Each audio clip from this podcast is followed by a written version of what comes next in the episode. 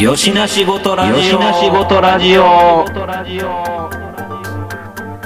よしなしごとラジオ。取り留めのないことにこそ大切なものが宿っている、そんな答えのない問いににじり寄るつれづれトークラジオ。よ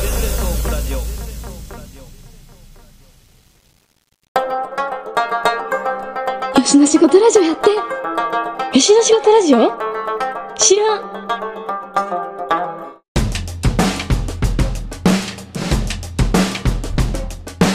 よしなしごとラジオではネタバレがあります。ご注意ください。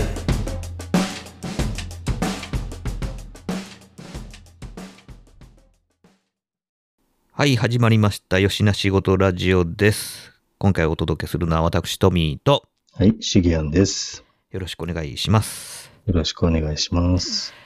はい、今回はえっとまあ先日、えー、最終回を迎えたアニメーションのシゲアンに勧めてもらったサニーボーイを僕も遅ればせながら、えー、追いかけで見て、えー、最終回まで、えー、見れたので、ちょっとその話をしてみようかなということで、えー、撮ってるんですけども、はい、どうでしたシゲアン、そのとりあえず見終わっての感想としては。はい、まあまあ、あの見始めの動機が、まあ、前もちょっとね、うん、言いましたけど、江口久がキャラクターの原案をしてるっていう、ただただもうそれだけであの見てみようかなっていう。まあね、あの情報がなさすぎて、うんうん、逆にそこしかなんか取っかかりがなかったっていうのも事実ですけどね。そうだからまあまあね、言うなればちょっとこう古い絵柄のね、うん、あの絵が動くっていうのがどんな感じになるのかなという興味もあって見てたんですけど、うんうん、まあ、こういちわ、にわ見たあたりで、これはジュブナイルで、うん、少年の成長の物語で、みんなと協力して漂流から回帰するんだと、うん、っていう予測を立てて見とったんですよ。いや、まあ、普通はそう思いますよね。うん。うん、だからこうね、主人公がこう内向的な、こう全然ね、うん、何もできないタイプの子だったのがだんだん成長してきて、で、えー、グループの中でこう位置を確立して、なんだったらリーダーみたいになって、あの元の世界に戻るっていう、まあ言うたら頭の中では、あの、銀河漂流バイファムとかを想像してたんですよ。なるほどね。まあまあ、あれは、あの、宇宙ロビンソン・クルーソーじゃないけど、うん、あの、何やったっけ、じゅうごしょうねん漂流記。そうそうそうそう。ですもんね。だから、ね、それぞれの特技を生かして、こう、協力し合って帰ると。うんうんうん、そういう筋立てかなと思いきやという、まあ、思いきやですよね。まあまあ、あのー、ざっくり前提だけ言うと、まあね、あのー、漂流教室状態ですよね。うん、で、まあその漂流の仕方ですよね。そのまああのー、全くもってわけのわからない法則にのっとった、まあ、これ言うなれば、まあ集団異世界転生ものみたいなところもまああるじゃないですか。そうそうそう、そうですよね。うん。でまあね、その学校ごと全然異世界に飛ばされちゃうみたいなところから始まりっていうか、もうもう飛ばされてるところから始まりました。だよね、何やったらね。そうそう、スタート時ね、なんか夏休みのある登校日に登校したさんねん生がもう学校ごとあのどこかに飛ばされちゃうっていうね。いや、ほんでなんかそのまあその資源が言うように、まあ全くもってこれまあジュブナイルものやということなんですけど、なんかね、まあこれ主人公はまあそのちょっとこうもじもじしがちなこのながらっていう子がまあ一応主人公ですよね。はい。で、あんまりまあ自己主張自己主張して、えー、周りと摩擦を起こすぐらいやったら、えー、自己主張せずに、で別に悪くなくても先にごめんって謝ってしまえばいいやって思ってるあの子ですよね、もともとね。そうそうそうそう。なんかね、この設定なんかどっかで見たことあるなって思いませんでしたえ、この設定設定というかこのキャラねえ、アムロ、まあ、アムロ的なところもまあないではないですけど、うん、あのー、完全に碇シンジと被るなと思ってたんですよ、僕。ああ、なるほどね。あ、うん、で、まあ、碇シンジといえば、まあ、逃げちゃダメだじゃないですか。ああ。だから、この長良がこう逃げなくなるまでのお話はいはい、はい、なんだなっていうのをこう途中から僕はすごい意識し始めたんですよね。うんうんうん、でそう考えた時に、あのーまあ、この長良の周りのキャラクターたちだから、まあえっとまあ最初の頃結構干渉してきて、まあね、結構キーになる動きをする、あののぞみっていう女の子いるじゃないですか。はい、ヒロインのね。ね、まあ、彼女の存在っていうのが、まあ、あのいい意味で、まあ、空気を読まないというか奔放で、あのまあなんていうのかな、自分の意見を、まあ、ちゃんと言える、まあ、ながらと真逆のう決定力のある存在として描かれてて、で、まあ、のぞみっていう女の子がこう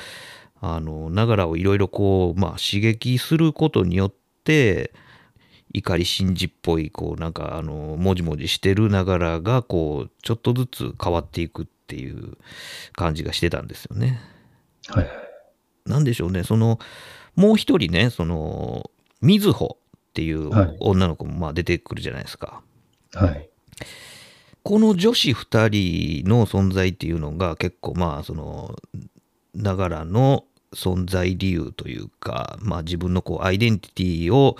確立するのにこう要所要所でまあ、うん、絡んでくるんですけど、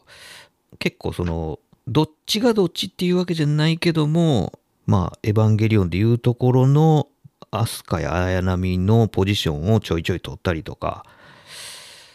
してるななんて思ってみたりとかしてたんですけど、うん。でもまあなんかこの物語のあの枠組み自体がまあもうほんまに最初にもう異世界としか言いようのないいろんな不思議なことが起こっても当たり前にその法則でいくっていう謎の世界にこうみんなが放り込まれて、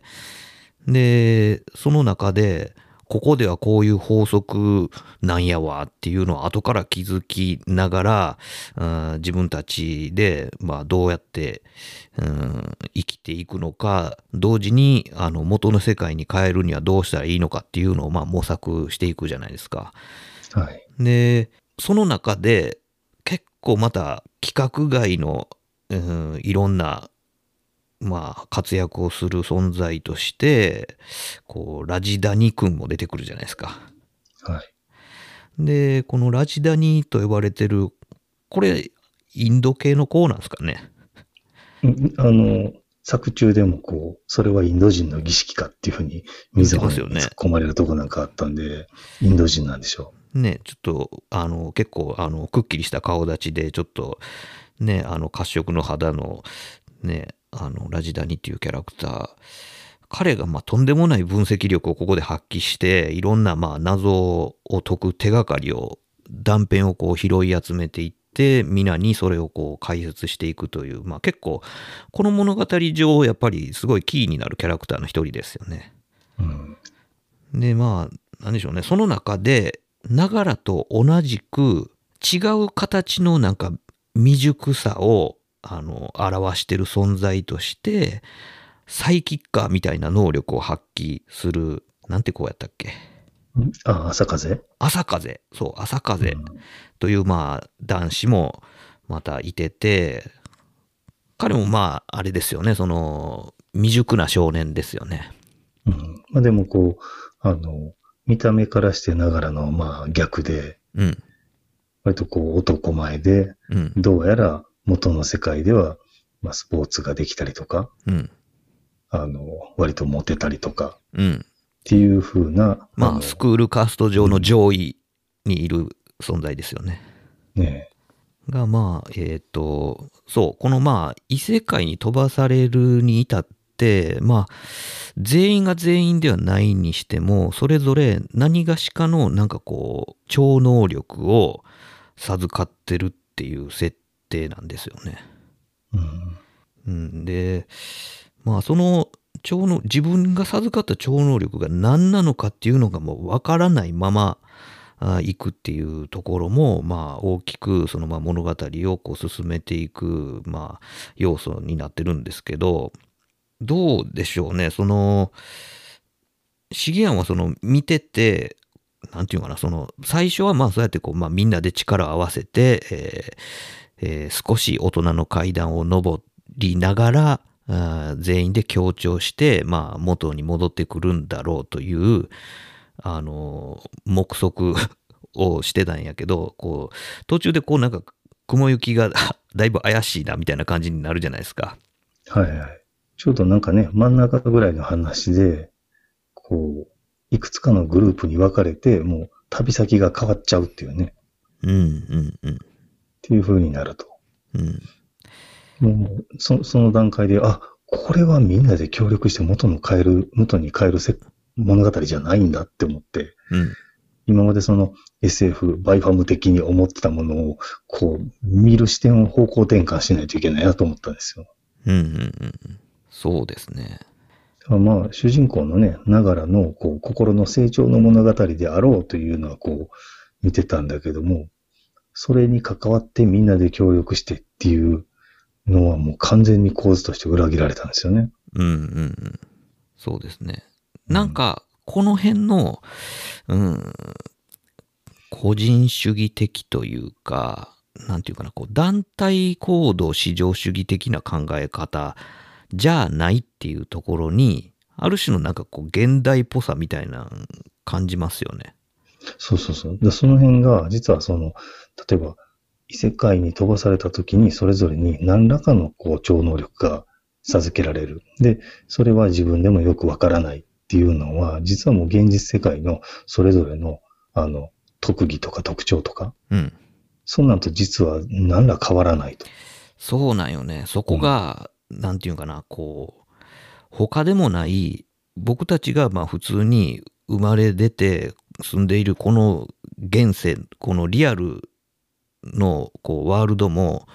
あの実は、まあ、あの異世界と何が違うんやっていう話と対応の関係になってるっていうことなんですよね。そうそう、等しく同じ地平に実はあるんだっていうね。うん、そうなんですよね。だから僕らは多分だから生まれ落ちてで物心ついた時にあのすでにこの世の中にはあるルールでもってこう物事が動いててっていうのをあの僕らは、まあ、あのゲームを常に途中参加させられてて、そしてそのゲームをクリアできるかどうかなんていうのは分からへんままにあ自分のできることできないことを思い知らされながらこのゲームをあの駆け抜けなければならないっていうことにおいてはこの物語と何ら違いはないっていうことがだんだんこうなんていうか突きつけられてくるっていうね。うん、だからなんかいろいろねあのまあここでこれが描かれてたのはこれの隠喩ではないだろうかっていうまあ検証しようと思えばまあいくらでもできるんでしょうけど、多分それはまあまあさまつなことなんじゃないかなって僕は途中からこうあの割と放棄したんですよ、その細かに。はいはい、あのまあかつてかつてミナがこうエヴァンゲリオンでやったじゃないですか。はいはいはい。うん。で、まあ、これはこれを意味してるからみたいなことを言っては、なんかこういろいろ検証してみたりとか、あ、うん、なんか本当はこういう意味が隠されてるなんていうことを、まあ、あの、ほじくって検証するっていうのを、それはそれでゲームとしては楽しいんですけど、それが物語をこう正しく、あの、理解して受け止めるっていうことと、必ずしもつながらへんのんちゃうかっていう思いっていうのは、まああの一回経験してるんで、うん、まあまあこれに対しても多分まあそういう秘密とかあのまあいろんな隠喩であるとかここでこれが同じ映像がこう使われてるよとか、あとはまあなんかこうタイトルがこれをパロディしてるよねとかっていうようなことなんていうのはいくらでも見つけれるんだけど、多分まあそこはほんまにまあ細かいディテールの話であって、まあ、この物語っていうのは多分そのまあそういうあの突飛な、うん、ジュブナイルストーリーとして描かれてるけども、これは他でもないまあ自分たち見てる人たち自分たちのことなんだっていうことに帰結していくっていうところがなんかよくできてるなと思うのと同時に、なんて恐ろしい話を作るんだって思ったところでもあるんですよね。はいはい。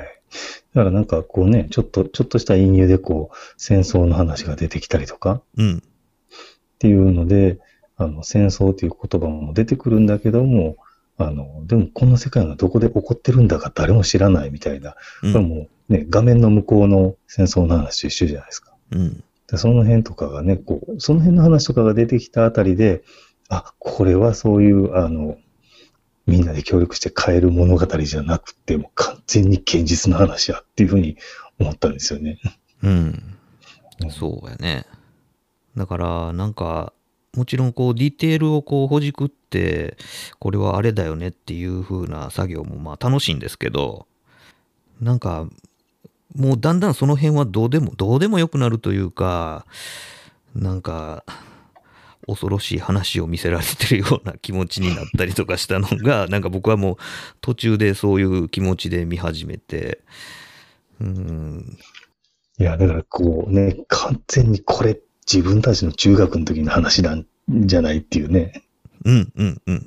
ていうので、あの、こう散々ね、前にあの、えー、例えば僕が萌えがわからないとか、はい、メロ要素がないっていう話はありましたけど、うん、だか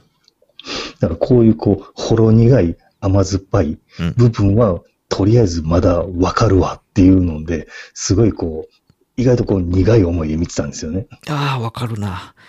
うん。うんだからちっともあの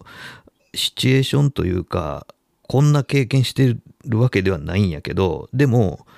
あの気持ちは超共感できるっていうね。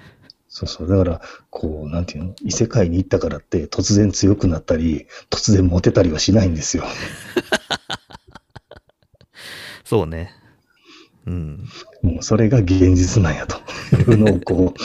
あからさまにこう突きつけてるんですよね。うん、そうだからあの次から次へ脈絡がないままにあの矢継ぎ早にあのとんでもない法則が発動したりとか、とんでもない、えー、ところにまた再び飛んだりとか場面が変わったりとかっていうなんていうのかなあの。まあ、不思議の国のアリスばりにもう何が何だかみたいなことになってるにもかかわらず、そこそこそこであの、まあ、主人公たちが体験する心の動きであるとか傷であるとか喜びであるとかっていうのは限りなくリアルな、うん、みんなの中にあるリアルな情動がそのまんま描かれてるっていうところのそのまあフィクションとリアルのパースペクティブのあの角度の広さがやばいみたいな感じがしますよね。うんうん、だから展開としてはちっとも分からへんねんけどな謎もすごい残しつつ進んでいったんで、うん、そうだからそのまあ謎解きをする楽しみっていうのをそこに見出す見方もまあ多分まあそれも一つの楽しみ方やとは思うんですけど、うんうん、そんな中でもやっぱりそのみんなが経験してその瞬間瞬間に動くこう心の動きであるとか、うん、その時のなんかこう、うん、情動そのものが完全にリアルやっていうところが、うん、だから そ, そちらの方にこうあの場面をフューチャーしてるから、うん、あの例えばね、途中で出てきたビートニクっていう団体とか、うん、その戦争っていう話とかも、まあ、我々の今現在の状態でいうと例えば国連って名前は知ってるけども具体的にどんなことしてるかとかどう、どういう組織なのかっていうのは結構具体的には分からなかったりするじゃないですか、うん、で知らなくったって世界は動いていくみたいなね、うんうんうん、そう、そういうあのリアリティっていうのは、そういうあの周辺のね時効であったりしたんですよね。うん、そう、その抗えなさとどうしようもなさを、うん、あの描いてるわけじゃないですか。こう、この人たちがもう、はい、もう元には戻れないというどうしようもなさっていうのを描いてるんだけど、だけどこの最後の最後に元の世界に帰れたような感じになるじゃないですか。はいはいはい。まあ帰った瞬間にその世界は変容してしまってるから、なんかあの、うん、元の世界ではなかったりするんやけど、うーん、だけどまあそういう望んだ世界に行くという形で、これは一応ハッピーエンドやと僕はまあ思ってるんですけど、うん、だからその絶対に世界は変わらへんけども、まあ変えれるものが何一つないかっつったらそうではない、望んだ風に、うん、あの生きることはできるっていう、このなんかまああの言葉にするとすごい論理的に衝突してるような表現があのうまく描かれてて、うん、だから思い通りにならなさと思ったようになるという相反するものがここに同時に描かれてるっていうのが、これはよくできてるななんて思ったんですけどね。そうそう。だから例えばまあまあ、あのこのね主人公の年齢にもぴったり遭遇かもしれへんけども、例えばこう中学から高校に進学するときなんかにはこう行った先でどんな世界が待ち受けてるか分からへんけども、ここの高校を受験するっていうのは自分で選択するわけじゃないですか。うんうん。でそれで受験して入ると、で望んだところに入ったはずだけども、例えばそこでいじめがあったりとかっていうことももちろんあるし、うん、でもここを選んだっていうことで自分は前を向いて選択したんだっていうような話になってるわけですよね、うんうんうん、物語は、うん、そうだからまあながらはずっと一見達観してるかのように全てを諦めたあ顔して生きてたんだけども、まあそれをやめれたわけですよね。自分で選ぶということができるあの自分になれたという、うん、あのまあたったそれだけのことなんやけど、でもそのたったそれだけのことがやっぱりあのめちゃくちゃ大きいことやっていうことをめちゃくちゃ丁寧に描いてるっていうことでもあると思うんですよね、うん、でそれはなんかこう、うん自分で決めるっていうことは、まあ、引き受けていくっていうことですよね。誰かのせいにしないっていうことであり、うん、引き受けていくっていうこと、それを、まあ、覚悟を決めたというか、うん、っていうのは、まあ、だいぶ、すごい大きい成長ですよね、うん。最初はね、何も選択しない。選択しないんだけど、これじゃないっていう気持ちはずっと持ってるわけじゃないですか。うん。そこからこうね、これじゃないものをより選んでこう掴み取って前へ進んでいくっていうね、そういう成長が出てくるんで、よしな仕事よしな仕事、そうだからまあこれすごく極端なシチュエーションと極端な、うん、設定と極端な演出方法を取りながら、実はすごい、あのー、丁寧にそういう機微を描いて、うん、で尺もこのまあじゅうにわという、まあ、決して長くはない尺の中で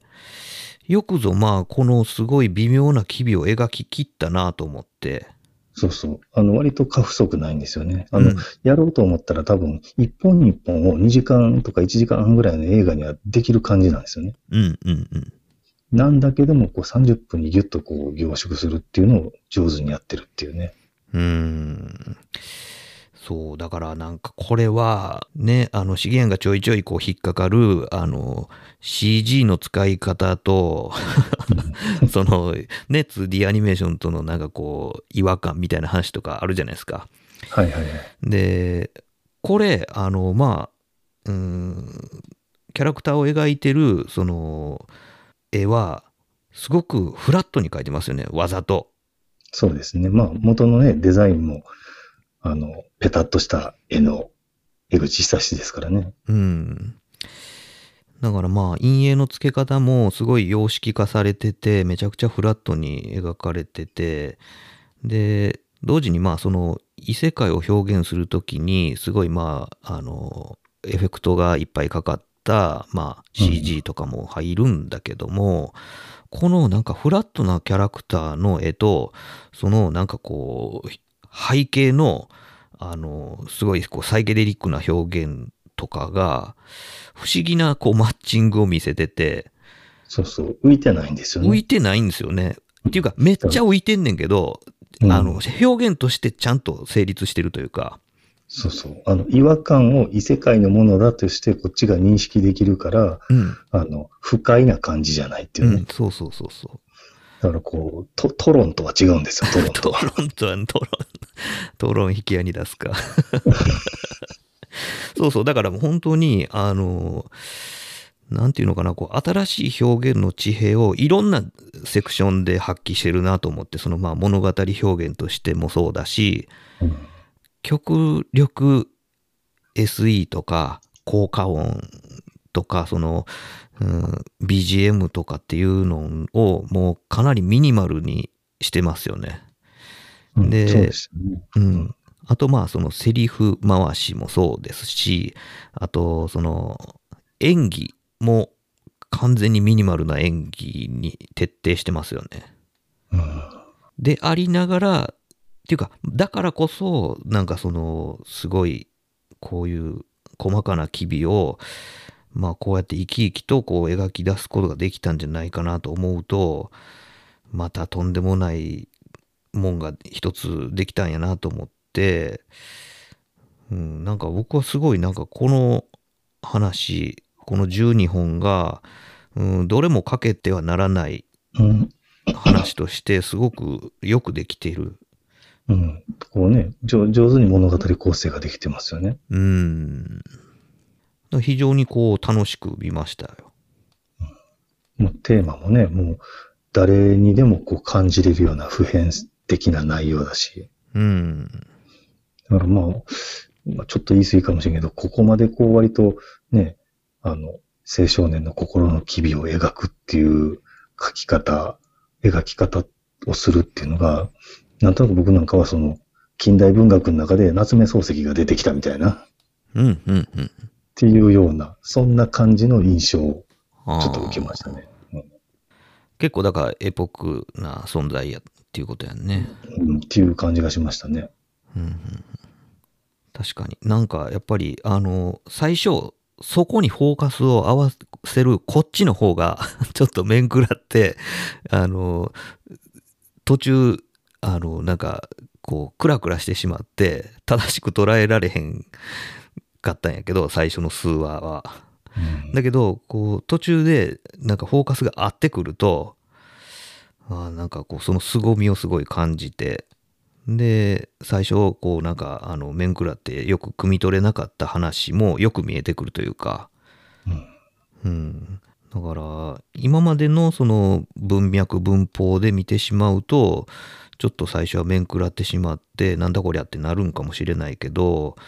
そこにフォーカス合わせれたら、これすごくわかりやすくて、めちゃくちゃよくできたストーリーやなと思って。うん、まあそういう意味ではこうね、あのスタート時にいきなり異世界に出てっていう話とかになるから、お、異世界、あの、機関ものか エスエフ ものかっていう風な印象で見ててどんどん裏切っていくっていうね。うん。確かに。だから、いろいろね、なんかこう、ああ、これはあれのパロディじゃないだろうかっていうようなシーンがあったりとか、なんかその設定上あれっぽいやつやなとかって思ったりする部分は散見されるんやけど、このなんかその散りばめ具合がまあ絶妙というか、うん、うん、っていう感じで、いやだからまああのこのね前の、えー、これはまああの夏シーズンのまあじゅうにわになるんですけど、この春シーズンの話で言うてたオッドタクシーでね、あの、はいはい、僕も茂谷もまあ、あの、新しい表現がまたここに生まれたで、なんていう風な感じで思ってたんですけど、ここでまた、夏シーズンでまたこれ、新しいの出てきてもうだな、みたいな、うん、まあまあ全然ねこう別種のものだけど、うん、そうだからなんかいろいろまだまだ可能性あるんやなと思って、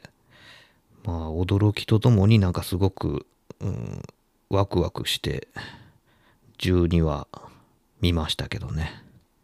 うん、まあね各シーズンまあだいたいよんじゅうなんぼんかぐらい新作のアニメがありますけど、なかなかねここまで、うん、レベルの高いというか、うん、っていうものがこう含まれてるっていうのはなんかすごいなと思って、この作った監督の力量とかね、うん、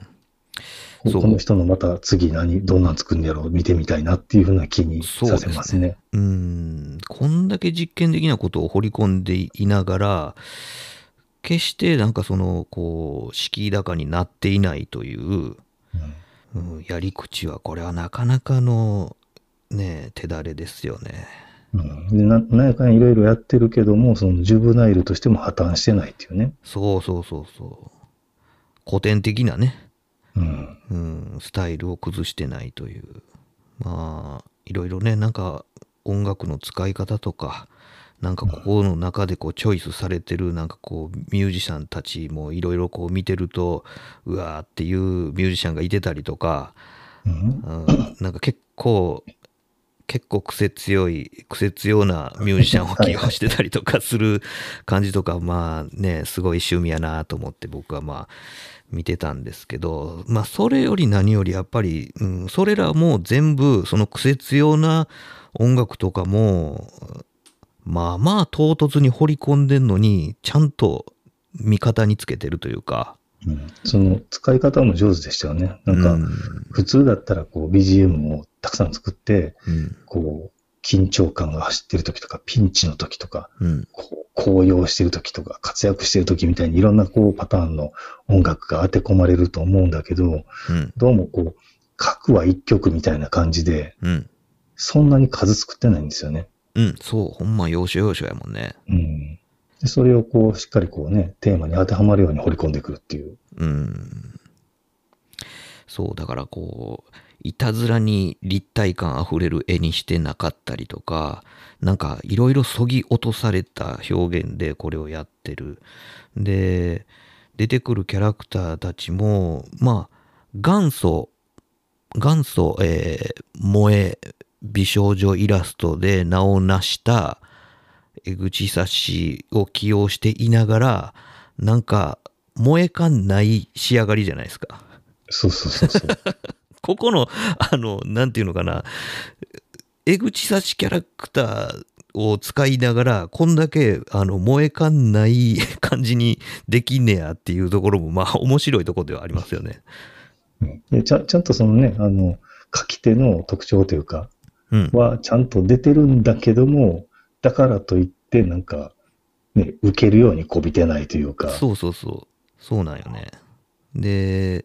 なんていうかあの愛は世界を変える的なあの安っぽいなんかテーリングをしてないじゃないですか。はいはいはい。でなんていうかなこう簡単に誰かが誰かを好いたりとか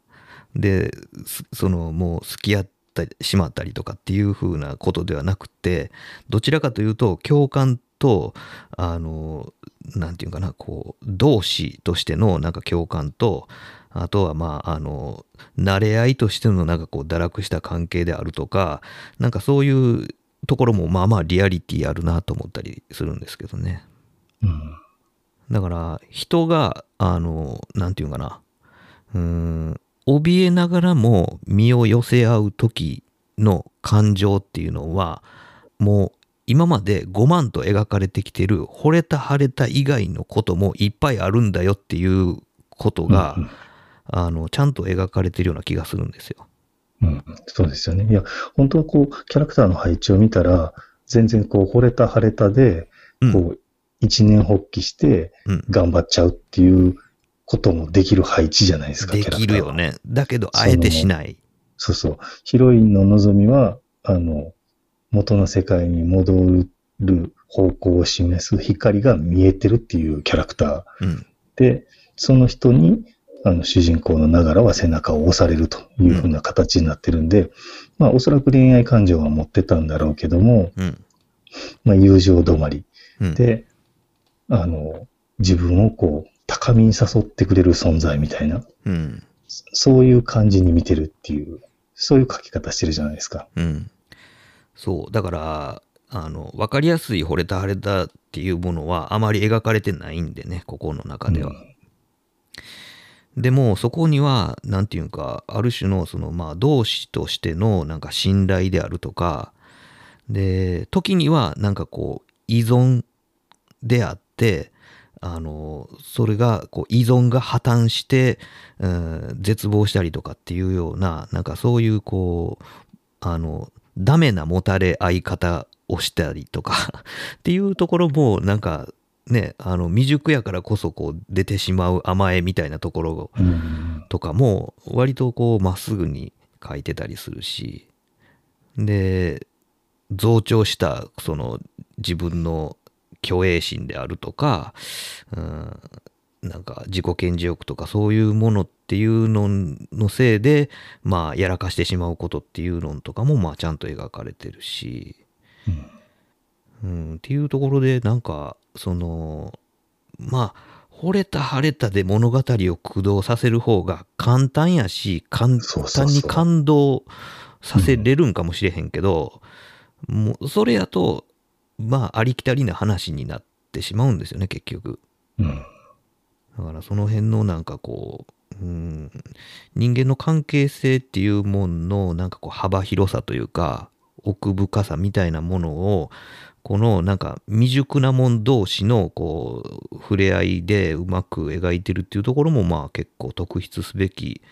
ところの一つですよね。うん、まあ、その辺ね、多分こう惚れた腫れたで動かさないっていうのもあってか、あの最終回より前にヒロインが退場しちゃうっていう、ね、そうやねんな、驚きの展開がね。うん。うん、多分それがあるから、あの、それだけで終わらなかったっていう感じがするんですよね。うん。そうやね。だってあれ一緒にもし戻ってたら、あの、たとえにねんごの世界に戻ってたとしても、うん、どちらからかもっぺん友達になろうって言って、うん、握手して、あの、テーマ曲が流れて終わるじゃないですか。それはそれで、あの、うん、めでたしめでたしやったと思うのよ。うん。うん。うん、あり得たはずのエンディングの一つやんね。そうそうそうそう、うん、なんだけどもあえてそれを拒否してあのもっと甘酸っぱいところに落とすっていう、いやもっとね苦いところにね、うん、そうそうなんよね。甘酸っぱさを感じるためにはそのビターが必要なんよね。そうそうそういやだからそう、そこをこう透かしてくれたのがまた気持ちよかったのよね、うん、なんかいい裏切り方しおるなみたいな。そうだからね、途中からこうさんにんで帰還を目指すってなった時には僕に見えてたエンディングはさっき言った、うん、向こうについてもっぺん握手するっていうエンディングが見えとったんですよ。うん、うん、そうやんな。だって完全にフラグやったもんね。うん。それをまたこう上手に裏切るんですよ。うん。そうなんよね。いやあのフラグはね。もうなんかニヤニヤしながらぼっきり折った感じを見たときに、逆にぼっきり折られたこっちの方もなんかすがすがしい思いになったという。そうそう、いやなんかね一本取られたって感じでしょうん、なったね。うん、いやでもそのことでもう一段なんていうかな、物語としてのなんかこう、うんうん、拡張が上がった気がしたけどね、ほんま。そうそう。だから、僕は一旦そのね、ヒロインが退場した後に、うん、あの、ヒロインを取り返す話が一回入るのかなと思ってたんですよ。ああ、うんうん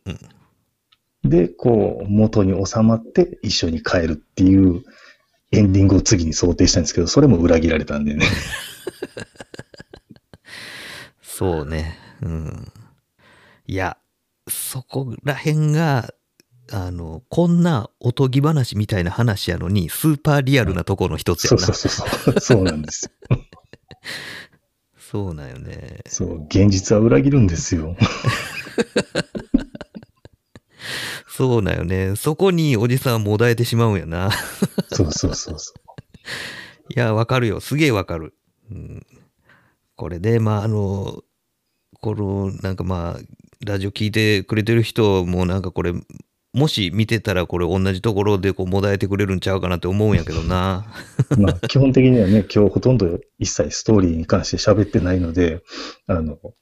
ね、時間のある方はいちわから見ていただいたら、こう、おじさんふたりがどの辺にもだえてたのかっていうのをこ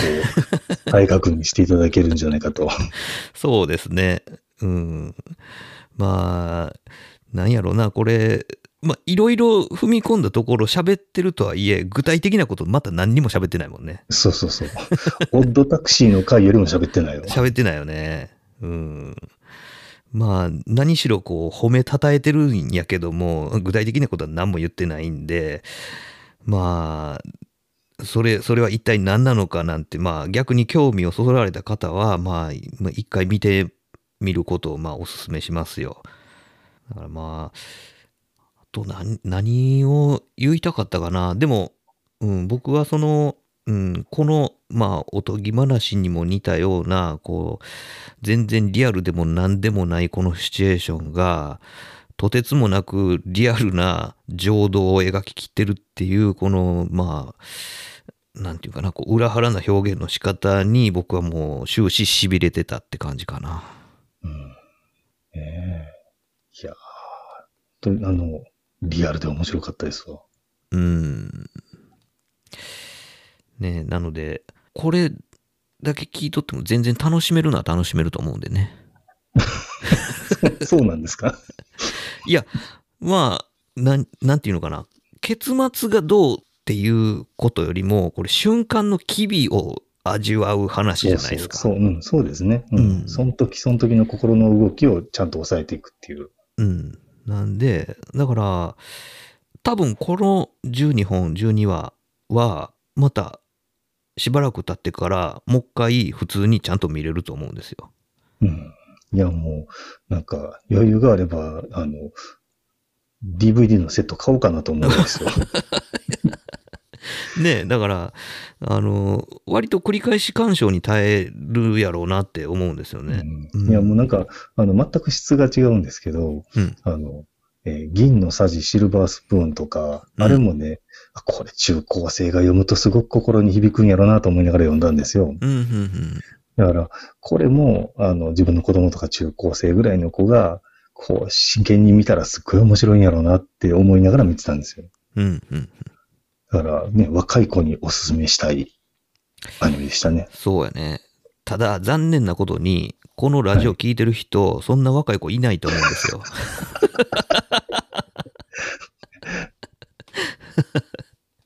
まあまあ、あのね、自分の、まあ、あの子供に勧めたらいいんじゃないですか。いや、あの、うちはもう、あの、今、今シーズンは、あの、息子と一緒にムテキングを見てますから。なんでムテキングやねんな。いやー、まあ、ムテキングはムテキングでまたなんかいろいろこう波紋を広げてますけどね。ああ、今日も、今日も息子と一緒ににわを見ましたけど。まあ僕はまあいちわだけまあちょっと見ましたけど、にわめ見るかどうかどうしようかなみたいな感じではちょっとありますけどね。いやいや、もう急に謎が深まってますよ。あ、マジですか？そう。じゃあ見ないといけないじゃないですか。まあ、でもなんかね、あのー、まあおじさんだってもいつまでだってもこうやってアニメーション見て楽しめるんやなって思いながら、あのー、実際まあこのサニーボーイに関してはね、このいわゆるこう中二病、高二病、発病したことがある人、まあ、発病しなくともまあその時代を経験したことがある、あの大人であれば、まあ万人がこう見てもあってこう引っかかるところがそこかしこに散りばめられた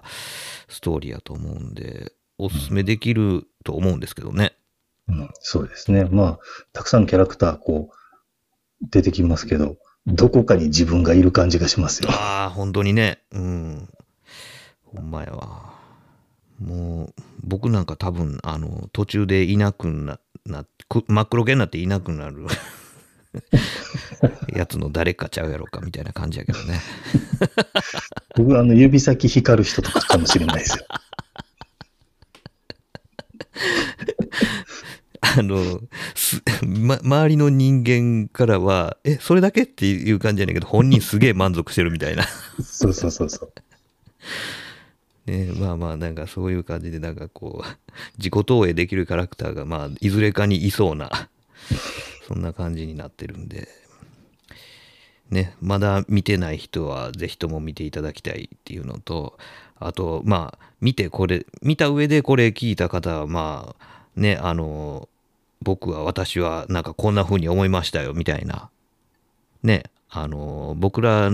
のこう言ってることとはまた違うところでなんかこう気づいたこととかなんか感想など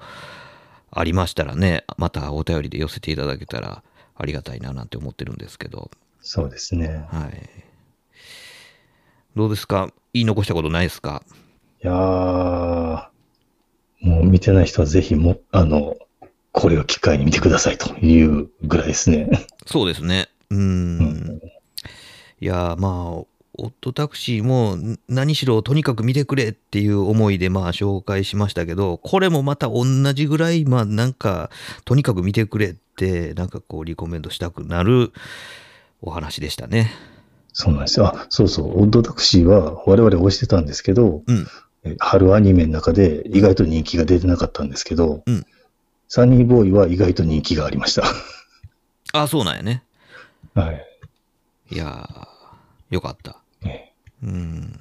まあまあそんな感じで締めて大丈夫ですか？そうですね。はいはい、大丈夫ですよ。はい。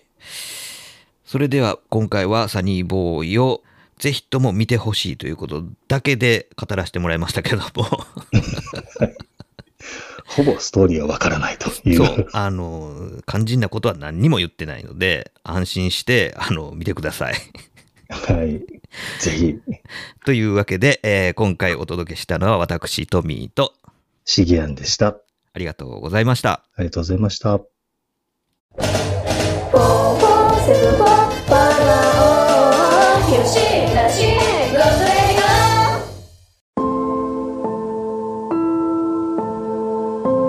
よしなしごとラジオではお便りを募集しております。メールアドレスは よんよんななよんごいちぜろ アットマーク ジーメール ドットコム 数字で よんよんななよんごいちぜろ アットマーク ジーメール ドットコム まで、